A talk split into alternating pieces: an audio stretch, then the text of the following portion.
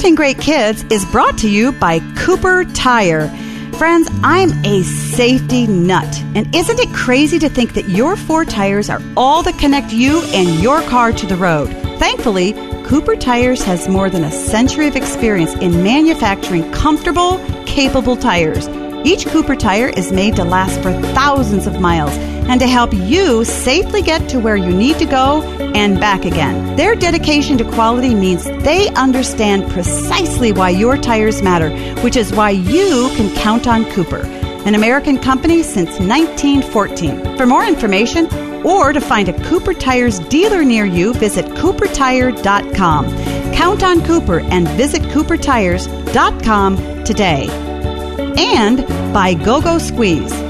Tastiness is the number one reason kids choose a snack. So, providing an option that's both tasty and healthy is a no brainer. Made entirely of orchard fresh apples and other wholesome fruit, Go Go Squeeze is an all natural, 100% fruit snack with no artificial anything. It comes in a squeezable pouch so kids can enjoy it anytime, anywhere. And with 14 great tasting varieties, just calling it applesauce doesn't even begin to describe it.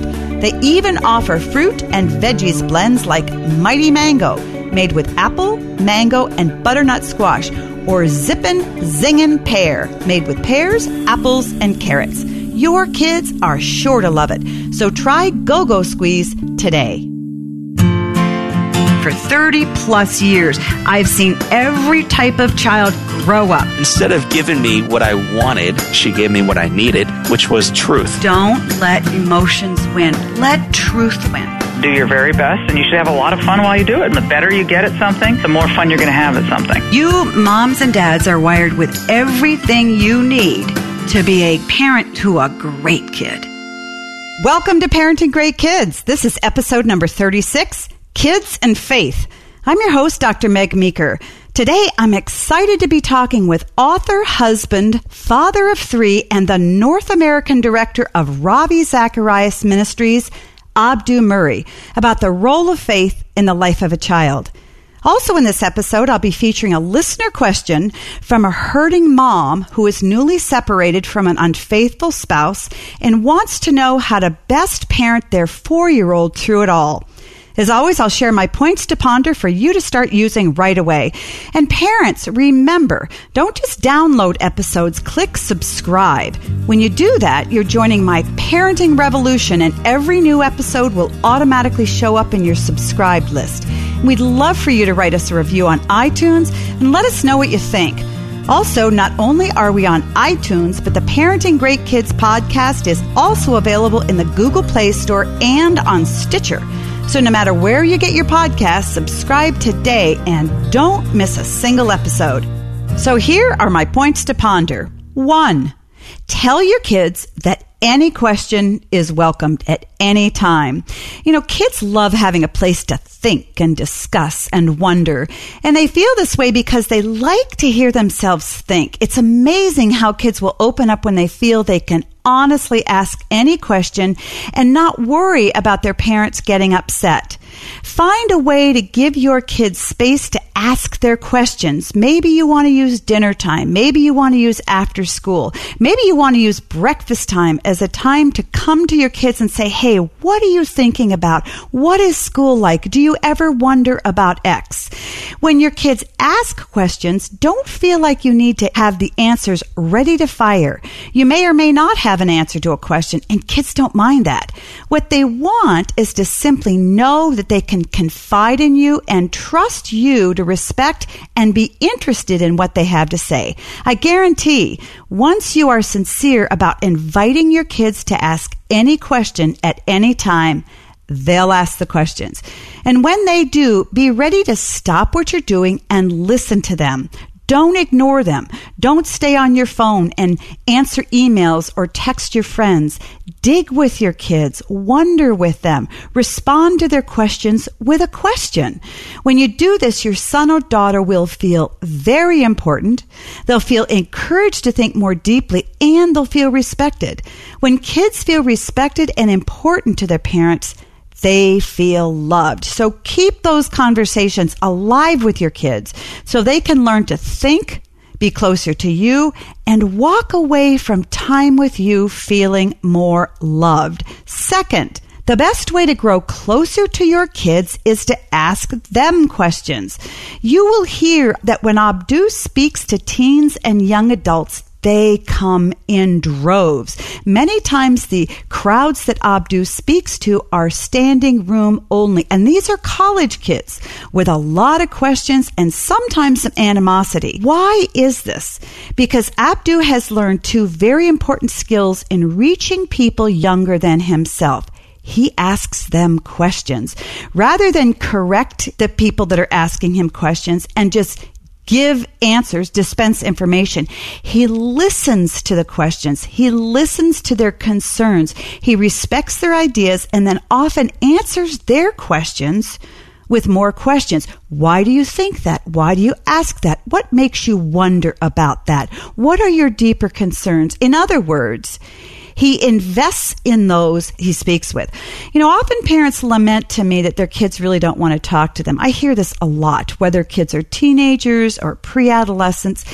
And then kids tell me why this is. They feel, they say, that their parents really aren't interested in hearing the answers, that the parents are just often asking them questions only to set them up and correct the answers that they're going to give.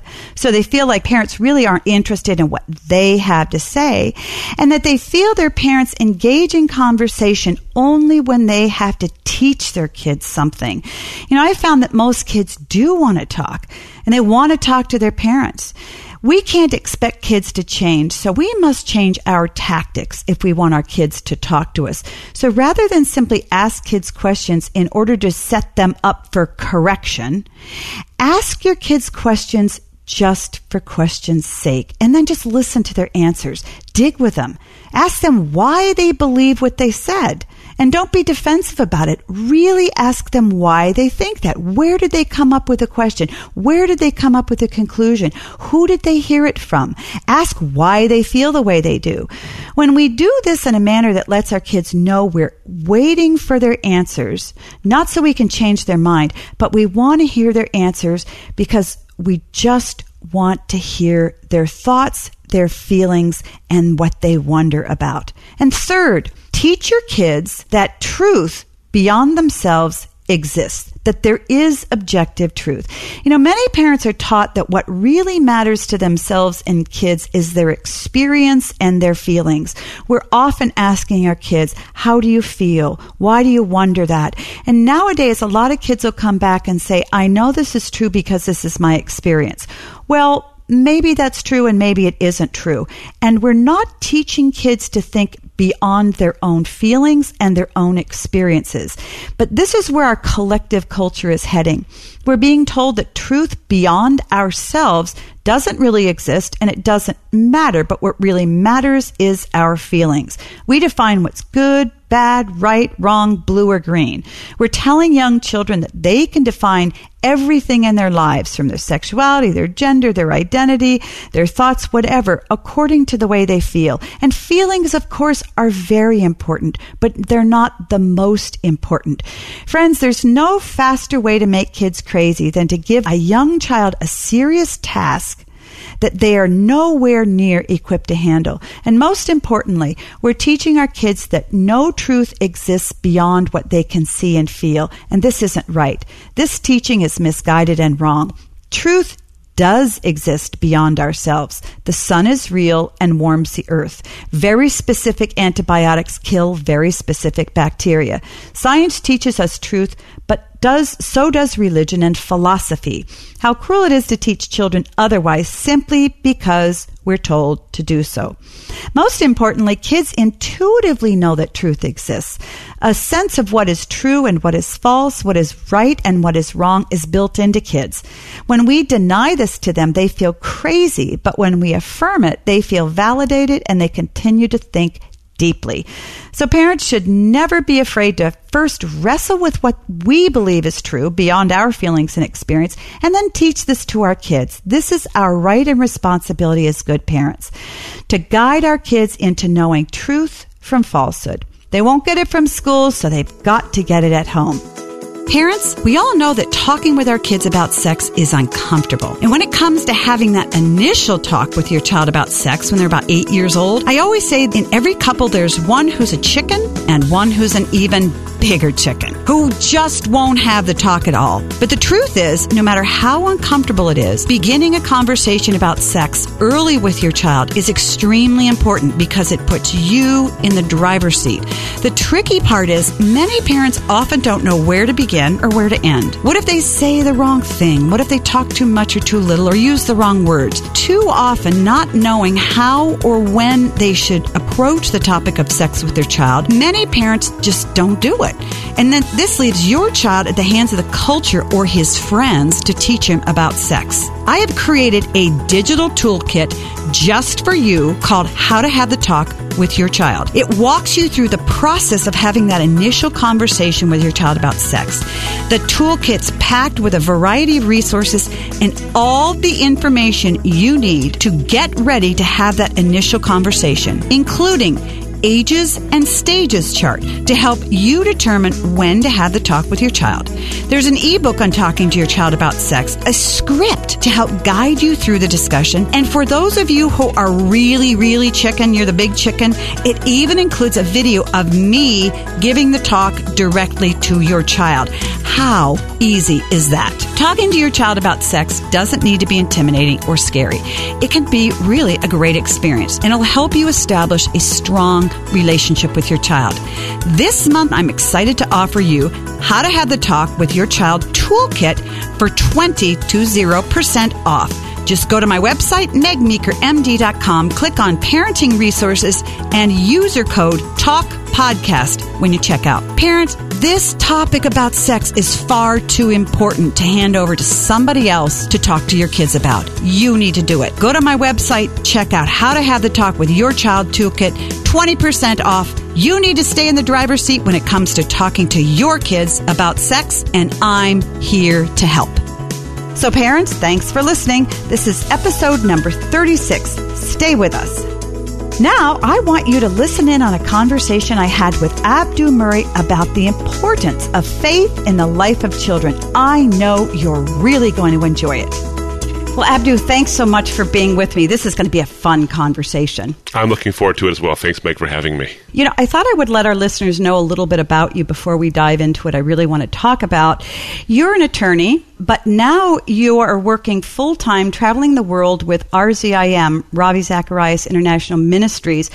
Really, as an apologist for the Christian faith, what prompted you to make such a dramatic shift in your career?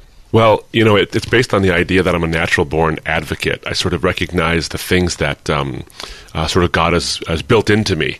Um, mm-hmm. if, if, I tend to believe in a cause or believe in something, I want to take a stand for it, uh, which is one of the reasons why I became a lawyer in the first place. Is that mm-hmm. I wanted to, um, you know, sort of object and pound on tables and make my, make make make my argument. Um, and I love the idea of evidence as well. Um, but I also was an undergraduate uh, in psychology, and so I wanted to work with people and understand people and help them with their problems. So you take those two things, working with people, trying to I think, help them uh, personally, plus being an advocate and enjoying evidence and an argument works. And it's just a natural sort of mesh together with um, being a, an apologist with RZIM, where we minister to people at the, at the, at the level of their deepest not only intellectual but also emotional needs as well. So it was a natural fit for me um, as I was uh, being a lawyer, um, doing my, my job as a commercial litigator. Um, I'm still licensed as a lawyer, by the way, um, mm-hmm. but um, I, I, started getting a lot of invitations and, and uh, opportunities to speak and, and, write. And as those grew more and more, I, fi- I figured, you know what, it's a time to um, uh, do this on a more concerted and intentional level. And the mm-hmm. Lord's really blessed me with opportunities to do that more and more as I was responding to His call. I think uh, He blessed that with giving me more opportunities to respond to His call. Mm-hmm. And uh, the rest, that they say, is history. I mean, you really are, for anybody who has not heard you speak or read any of your books, and we are going to talk about your, your book, Grand Central Questions, which is phenomenal.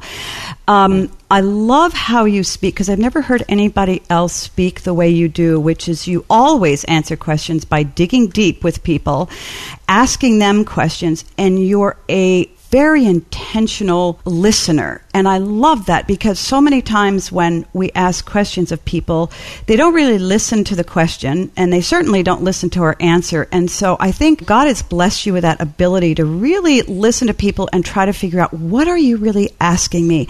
And I think that as far as parents go, that's an very important skill for parents to have when their kids come to them and ask questions to say, What are you really asking me?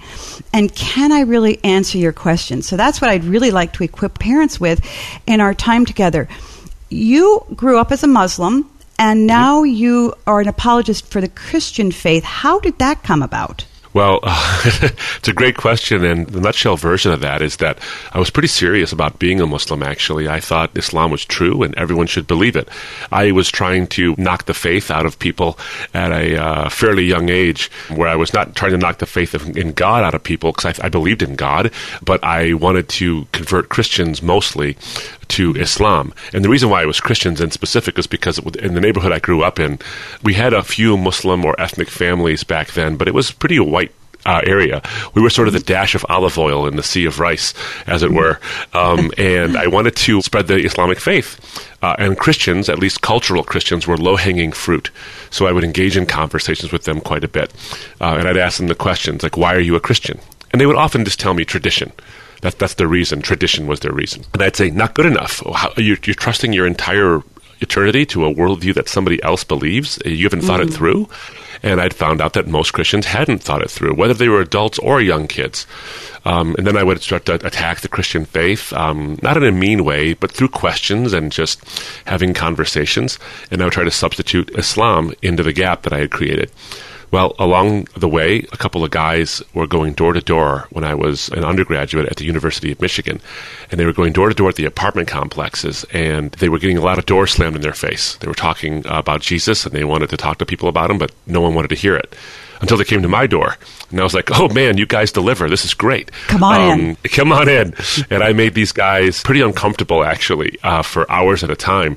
But they kept on coming back. No matter how many objections I would lob at them, they kept on coming back. And I grew to really admire these guys. They came not because they were trying to win an argument, because they were trying to win me.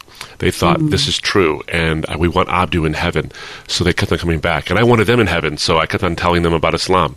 Mm-hmm. Well, I was trying to find a contradiction in the Bible that would sort of absolutely knock them on their feet. You know, say, you guys believe in this Bible, but it's been changed so many times and there's contradictions now in it and here's one. Here's a contradiction you guys can't get around. But i didn't find one. Instead what i did find was a passage in luke chapter 3 verse 7 and the following passages as well where john the baptist is baptizing folks and they come to him and he says do not even begin to think to yourself you have abraham as your father as if that would save them from God's judgment. Mm. He says, For I tell you, God can raise up children of Abraham from the stones. Mm. And I remember thinking to myself, what John the Baptist is saying is that tradition does not save you. I had been saying the exact same thing to my Christian friends. And I'd ask them, Why are you a, a Christian? And they would say tradition. But they never had a chance to ask me why I was a Muslim. And if they asked me, I would have given them all these evidences and reasons why I was a Muslim, but fundamentally I would have to answer, well, tradition. I was raised that way, and I'm supposed to be that way. Ironically, John the Baptist's words in a book that I didn't believe were the very words that challenged me to say, believe it because it's true, not because it's tradition. And so that began the journey. John the Baptist's words. Isn't that amazing? That here I am, a skeptic, not wanting to believe a word of this Bible, am touched by the words in the Bible to go seek out the truth. And that began a nine year search into the evidence for the Christian faith, uh, evidence for the Islamic faith, and any other ism and schism I could think of. And along the way, I began to see that the the historical, philosophical, scientific, archaeological, all that evidence was pointing toward the validity of the gospel message that Jesus claimed to be the Son of God who took away the sins of the world and uh, that he died to take those sins away, but that he rose again to prove that he was right. And I intellectually assented to it. It was in my mind as an intellectual assent, mm-hmm. but I knew that the uh, biggest journey of the heart to the head couldn't be made because of the tremendous price I would have to pay, identity wise, culturally speaking, you name it. Mm-hmm. And uh, then I realized something. um, there it was. You know, as a Muslim, I believed there's this phrase Muslims always use, and people are familiar with the phrase from the news media.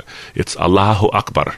Allahu Akbar is something Muslims always say because they it literally means God is greater. Muslims say this all the time, uh, whether uh, we hear it as battle cries and terrorist actions, but the reality is most Muslims aren't terrorists, and most of them say this as a blessing or a prayer to God.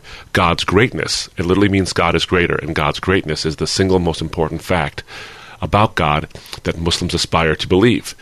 Well, I realized something that I used to make fun of the Trinity and the incarnation of God in Christ and of the cross because I thought they insulted God's greatness. But as I studied these very ideas of Trinity, incarnation, and cross, I realized these are the very things that demonstrate God's greatness. And I remember where I was when I read the words in Romans chapter 5, verse 8, toward the end of this nine year journey, where I realize that the greatest possible being, who is God, loves us in the greatest possible way, which is through self sacrifice. And He doesn't do it like we do it. We do it for those who love us or maybe a stranger. But God does it for enemies. He turns enemies into friends, where mm. it says, For God demonstrates His love, His boundless, pure, unlimited love for us, and that while we were sinners, those who hate God, Christ still died for us. And he did that to turn people who hate God into those who love God. These revelations must have really rattled you. Oh my goodness. if you're a Muslim evangelist, essentially, and mm-hmm. the very faith that you're trying to denounce and turn mm. people mm. away from is coming to you and going, now hold on a minute, Abdu, wait a minute, there's truth. But fundamentally, you, as a smart, well educated college student, like so many other college students today, and this is, I mm. think, something that our parents cannot miss if you have high school or college age students, is that you were seeking truth and you were going to find it no matter what. And so you said it took you nine years. Um, do you feel that college students today are still aching to find truth? You know, that's a great question, Meg. I think there are glimmers of hope that show me that they actually are.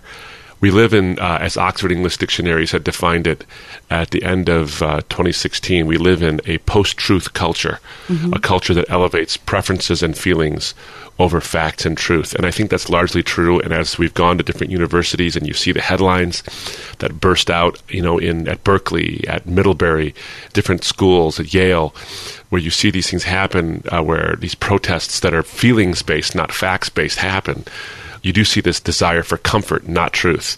But then we go to these college campuses. Ravi and I were just at Michigan State University and uh, University of Michigan, followed by Indiana University in February. And we had thousands of kids, thousands of them.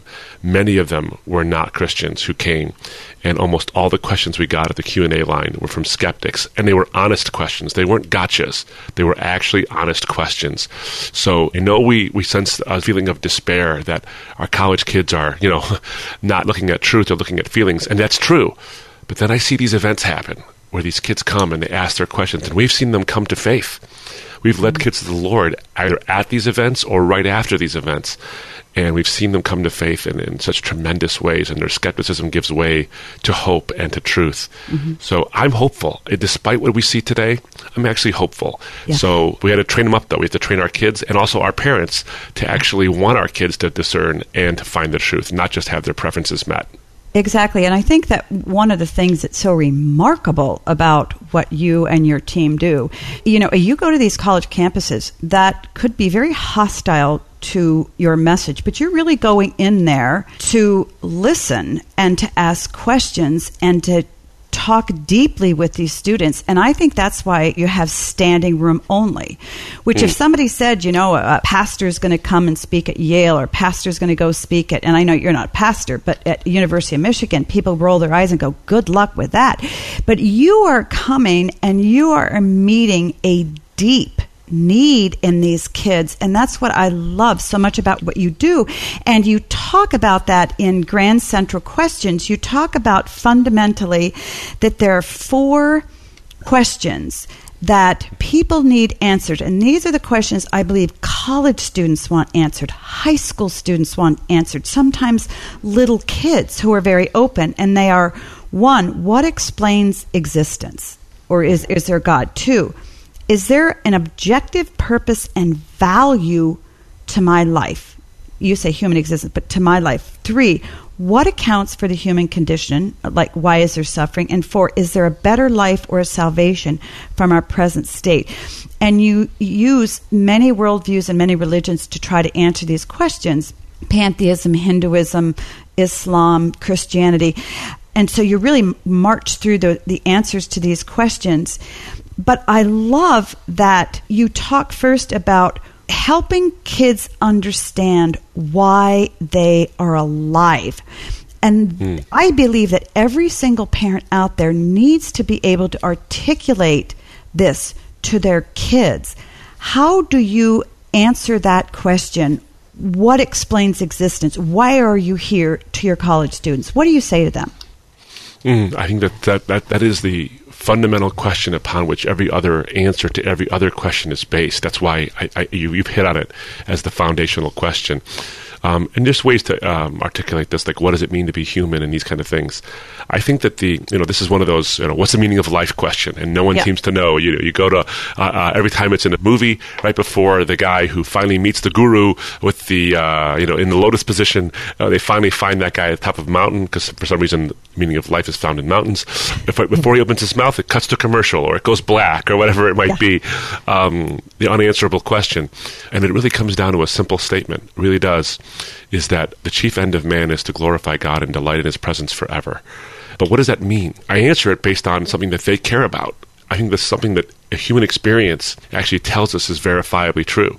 We are not only emotional beings, but we're relational beings. Mm-hmm. Far different than other animals, even other animals that are what we call quote unquote social beings, monkeys and certain you know insects that that, that are hive hive creatures they don't actually have relationships. They just do it for safety's reasons or for, you know, gathering resources. That's a reductionist view. That makes us down to mere animals or mere computers with chemical parts instead of mechanical parts. The reality is that each one of us is a relational being. We want, crave, protect, covet, or mourn the loss of relationships. Mm-hmm. And the central meaning of life is that we are here for relationships, not only with each other, but fundamentally with God. And the best explanation for that is not a mindless, pitiless, indifferent universe that doesn't care if you live or die. It's not even other gods who say simply serve me and worship me so that I feel like you are giving me my due. It is the God of the Bible who does command that worship, but what he wants from us, each one of us, is found in the very first story of the Bible. He walks and talks with Adam and Eve in the cool of the day. He gives us the pleasure and the privilege of relationship. Now, why is that explained in the Christian God alone? I think it's because God is the Trinity. God is a being in relationship. He is eternally one God with three distinct personhoods Father, Son, Holy Spirit, and each one of them exists in eternity in the community of the Trinity. So when the Bible says God is love, it's not that God is loving, it's that God is love because he exists in this relationship. And a being who exists in relationship, being the first cause, explains why we, who are the effect, want relationship so badly. So if I were to say, Why are you alive? God creates you in a selfless way. He doesn't need you for relationship. He already has it within himself in the Trinity. He creates you not so that he can have relationship. He creates you and me so that you can have it, so that I can have it. So why are you alive? You are alive to glorify the God who wants to delight in your presence forever. Mm-hmm. And all the other relationships in our lives, if they're understood through this lens, the lens of a being who is perfect and wants to perfect you, every other relationship becomes better. Your parental relationships, your relationships with your, with your brothers and sisters, with friends, with loved ones, with romantic, they all become more solidified and better when seen through that lens. So you're really answering a question too. You're wanted.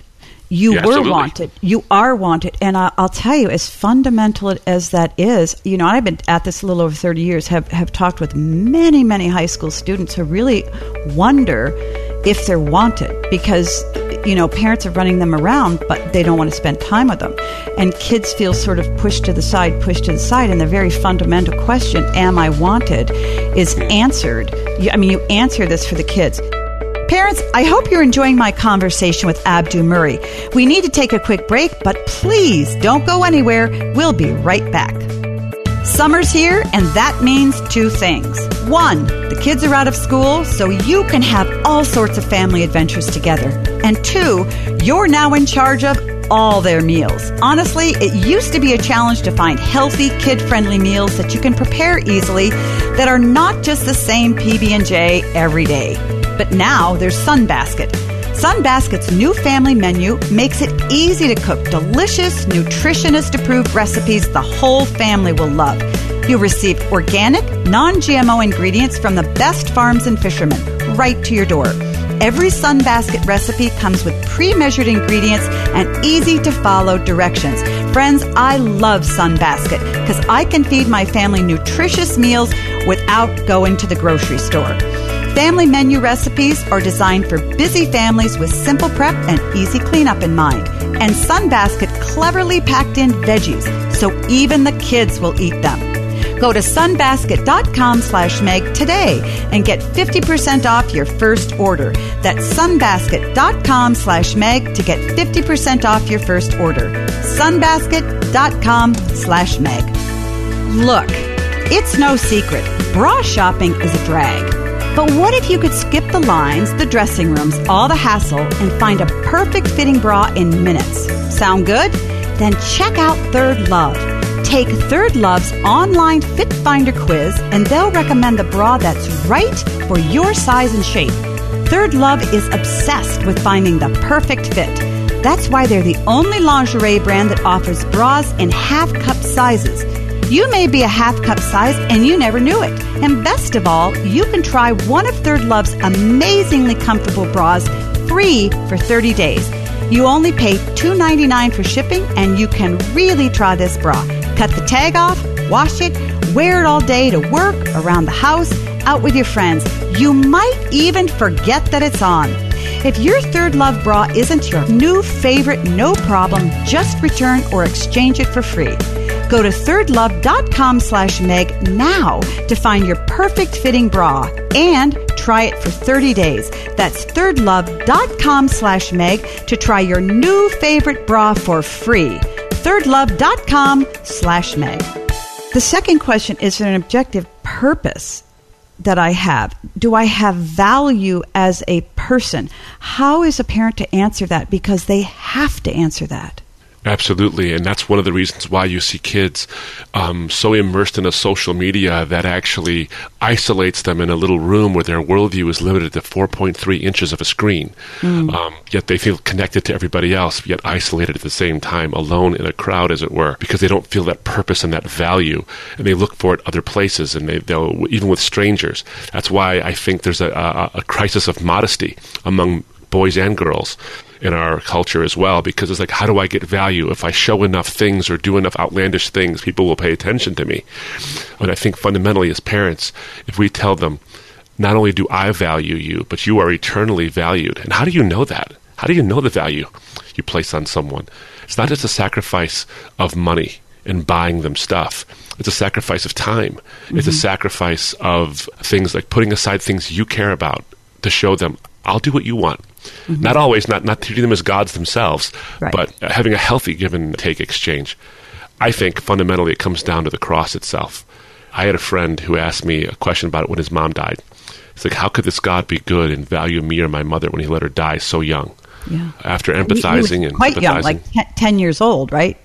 absolutely, he was ten years old and Yeah, 10, died of and he didn't want to believe in God because he took his mother. Right. Is that correct? Yeah. And he said, yeah, absolutely. And he said, how can he, he said, God values me or my mother? And the question becomes this, and I think this is how we answer our kids sometimes. And I answer my kids this way as well. How do you know anything is valuable? How do you know? You know how something, how valuable something is to you by what you're willing to pay for it. And I'll give them examples in their own lives, but my friend, I told him, you know, a blind, pitiless, indifferent universe does not value your mother. She came and went, and the universe did not blink. The mountains don't care. The galaxies just don't care. Um, but you clearly do. and you know how valuable something is by how much you're willing to pay for it.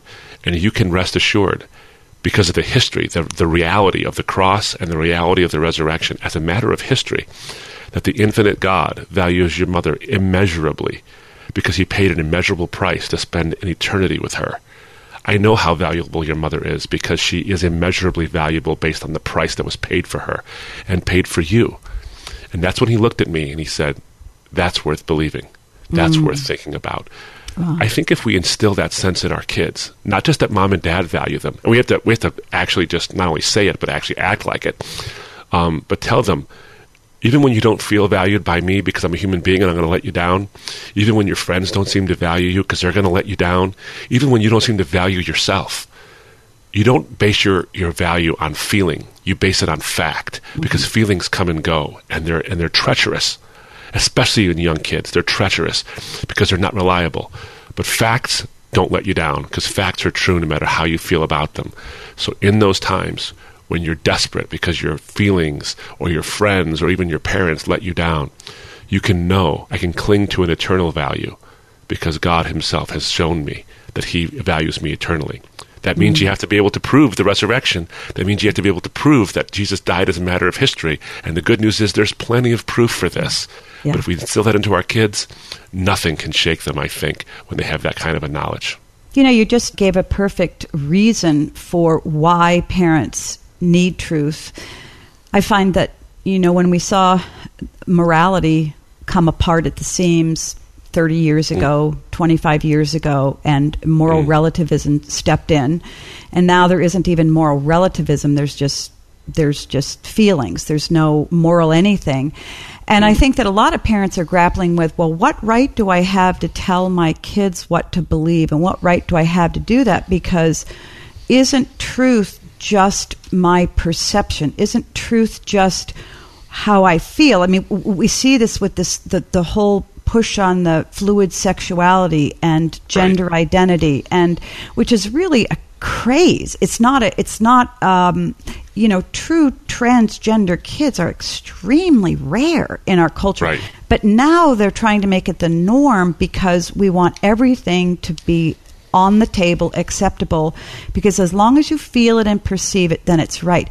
So, how do you tell parents you have to teach their kids that there is truth outside of you and outside of them because it's mm-hmm. only through truth that you can answer these fundamental questions why are you mm. alive why do you matter? And, and what is pain and suffering all about? Because if you don't answer it through a biblical sense, where do you turn, Abdu? What, what are parents right. to say? Well, I think that you've hit, hit it right on the head is that one of the things I've seen, and parents have come up to me and said, Oh, my child is going through this, or my son or my daughter very bright. They've turned away from the faith, or, or they've um, gone into this thing where they've lived a, a, a lifestyle that they would never have thought to live even a year ago. And so I ask them a question. It's like, well, do, what do you answer their questions? How do you answer their questions? And they often say, well, they don't even ask me questions about this stuff.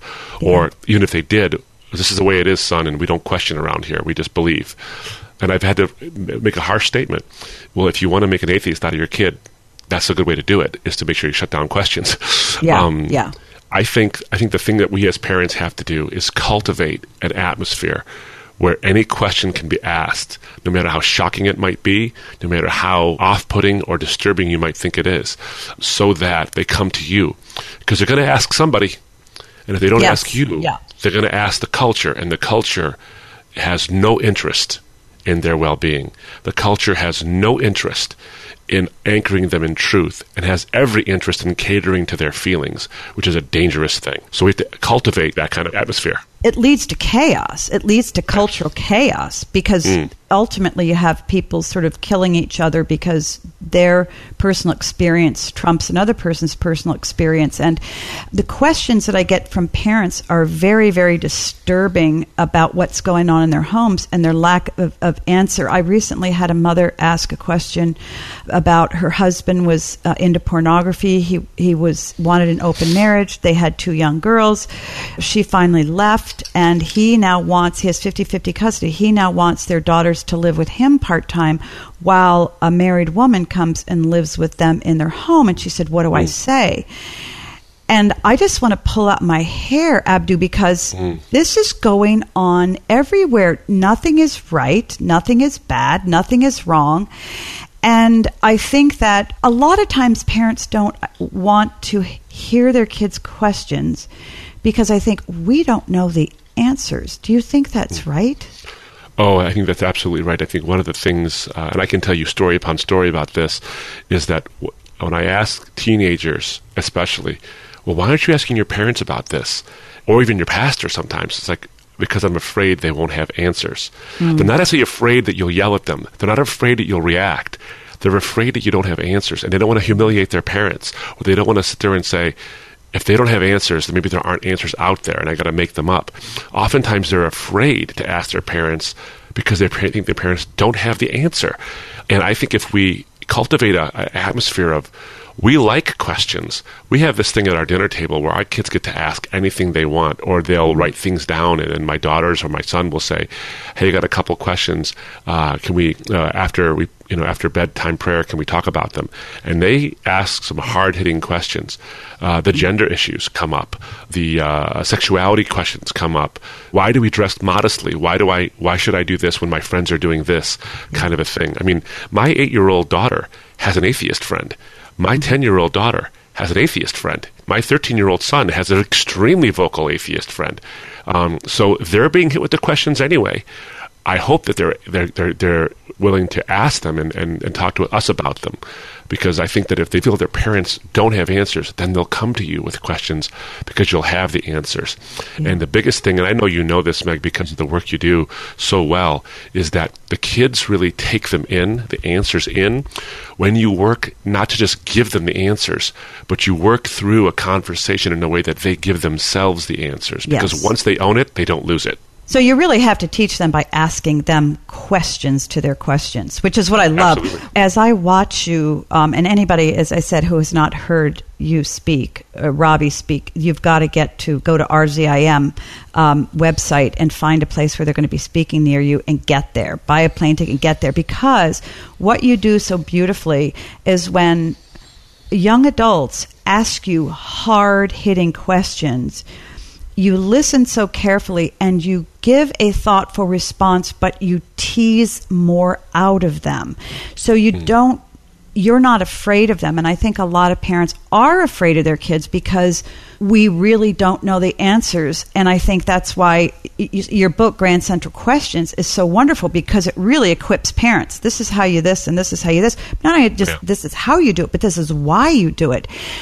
We only have a little bit of time left, but talk about the importance of listening to your kids uh, because again a lot of parents i find have difficulty answering difficult questions. But even getting their kids to engage i can't tell you how many parents say to me my kids just don't listen. My kids don't want to talk to me. My kids live in their own different world. How do parents begin to sort of draw their kids into deeper relationship with them so that they can have some of these conversations? Um, because a lot of christian parents live with a bias that their kids are taught you know your parents are narrow-minded bigots. They hate homosexuals. Um, they don't know a thing about sexuality. So don't listen to them. Go elsewhere for your questions. How do parents begin to um, engage their young adults into a better relationship and questions? A great question. I think one of the ways that uh, I've done it with my kids, uh, though they're not young adults yet, but I've done it with young adults um, when they talk to me, is I've asked them a question, and the questions you can ask, you can stay in control of a conversation and get to the heart of something if you ask two questions. What do you mean by, and pick your you know statement, or how do you know? Those two questions are always great at getting at the heart of something. But I think another question I've often asked young adults is, "Hey, I love your opinion on blank." Wow What do you think of that? I'd love to hear what you have to say about this because it's such a big issue. I'd love to hear what you have to say. And it might be hard to, to get it out of them, but coax it out of them. What is your? I'm, willing to listen. I'm willing to hear it. I often ask them, "What's your opinion?" I'd love to get your opinion on this. And how did you get to that opinion? How did you get there? And just listen. The hardest thing to do in the world for a, for a parent. Oh, when you want to get your kids to listen to you, once in a while we have to think about: Do we listen to our kids? And give them a space where they can ask these questions and actually give their opinions. Absolutely. And I think one of the mistakes we make, I don't know if fathers make it as readily as mothers, but we ask a question because we want to sting them. We want we mm. want their opinion because we want to teach them how their opinion is wrong. So mm. we really need to be sincere when we ask these questions. What is your opinion and, and and why did you come to believe that and how did you conclude that? Not to set them up to show them how wrong they are, but to let them know we really want to hear and value their opinion.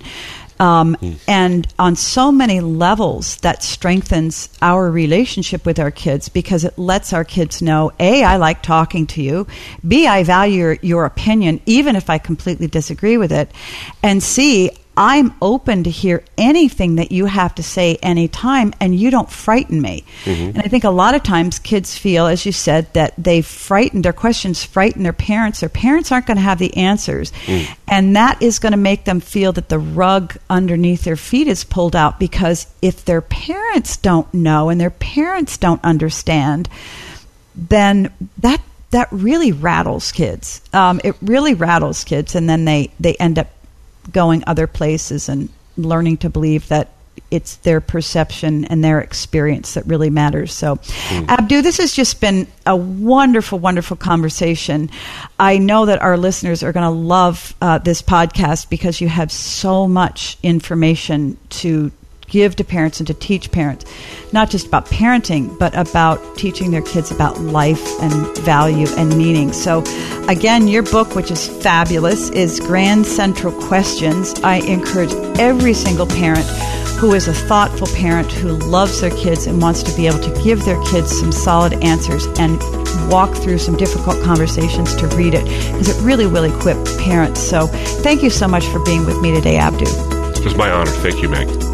All right, parents, let's get social. I want to hear from you. I want to interact with you. You can connect with me on Facebook, Twitter, and Instagram at Meg Meeker MD. Or if you have a question, please send it to askmeg at megmeekermd.com. Today I have a question from Rhonda who writes, Dear Dr. Meg, my husband and I have been married for over nine years, but I recently found out he's having an affair. He's convinced himself our marriage was damaged and we'd grown so far apart because different people think that it's beyond repair, though I disagree. Instead of continuing to work on our marriage, he's choosing to continue seeing the other woman and we're currently separated.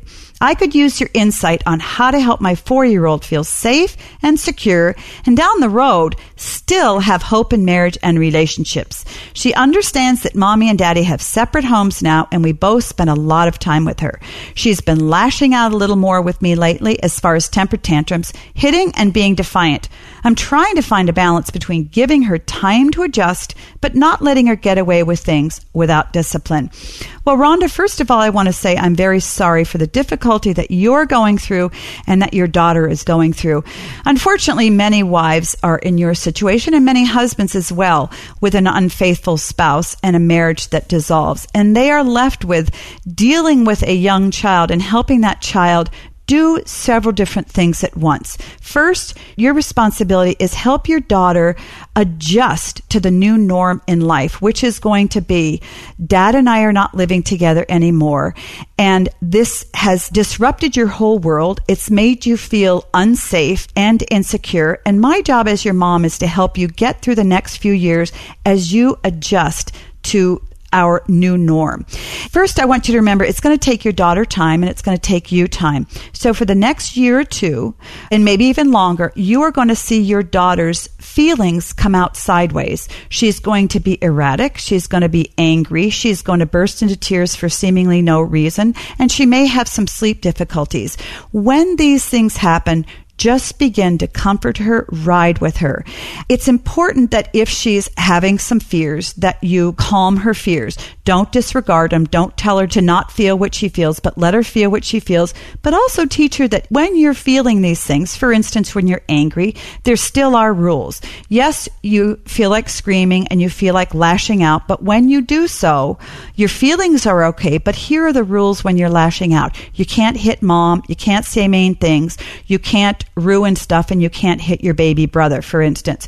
So, in other words, tell your daughter that there's a good way and an unhealthy way to express your anger, Even at four, she can understand that. Second thing I would do is ask her questions, very open ended questions. How do you feel when you're over at daddy's? How do you feel when you're at mommy's? Do you feel different at daddy's than at mommy's? Talk her through some things she's already feeling and thinking about, but she doesn't know how to articulate. For instance, are you missing mommy when you're at daddy's? Are you missing daddy when you're at mommy's? That's normal, and I get that, and my job is to help you with that. So when you validate her feelings, it helps her do a couple of things. First of all, it helps her work through those feelings more quickly, and it helps her learn that something isn't wrong with her. She's normal. She's responding normally to a very difficult situation. Second thing that I encourage you to do is you need to deal with your own grief. You know, your marriage fell apart. You are missing your husband. Um, a dream has disappeared. It's very important for you to deal with your feelings apart from your daughter.